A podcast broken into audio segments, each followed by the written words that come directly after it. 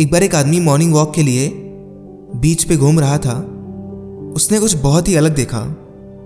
उसने देखा कि जैसे ही बाहर लहर आती है तो उसके साथ कई सारी स्टार फिशेस बाहर आ जाती हैं और जैसे ही पानी वापस जाता है, वो सब बाहर रह जाती हैं। और सुबह सुबह मॉर्निंग रेस की वजह से वो सभी मर जा रही थी। ये सब देख के उससे रहा नहीं गया और उसने उन स्टार फिशेस की मदद करने का सोचा।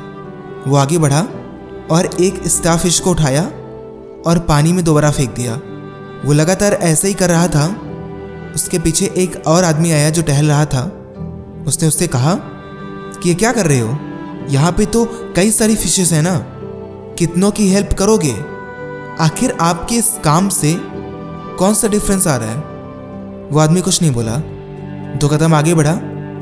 एक और मछली उठाई और पानी में फेंक दिया और कहा कि सभी के जीवन में तो नहीं, पर जिस मछली को मैंने अभी पानी में फेंका है ना, इसके जीवन में बदलाव हो गया है। याद रखिएगा, ये ज़रूरी नहीं है कि आप पूरी दुनिया की मदद कर सकें, और आपके अंदर हो सकता है कि इतना सामर्थ्य भी ना हो कि आप सबकी हेल्प कर पाएँ। क्योंकि एक टाइम पे आप अगर फिजिकली हेल्प करना भी चाहें तो हर जगह पे नहीं हो सकते।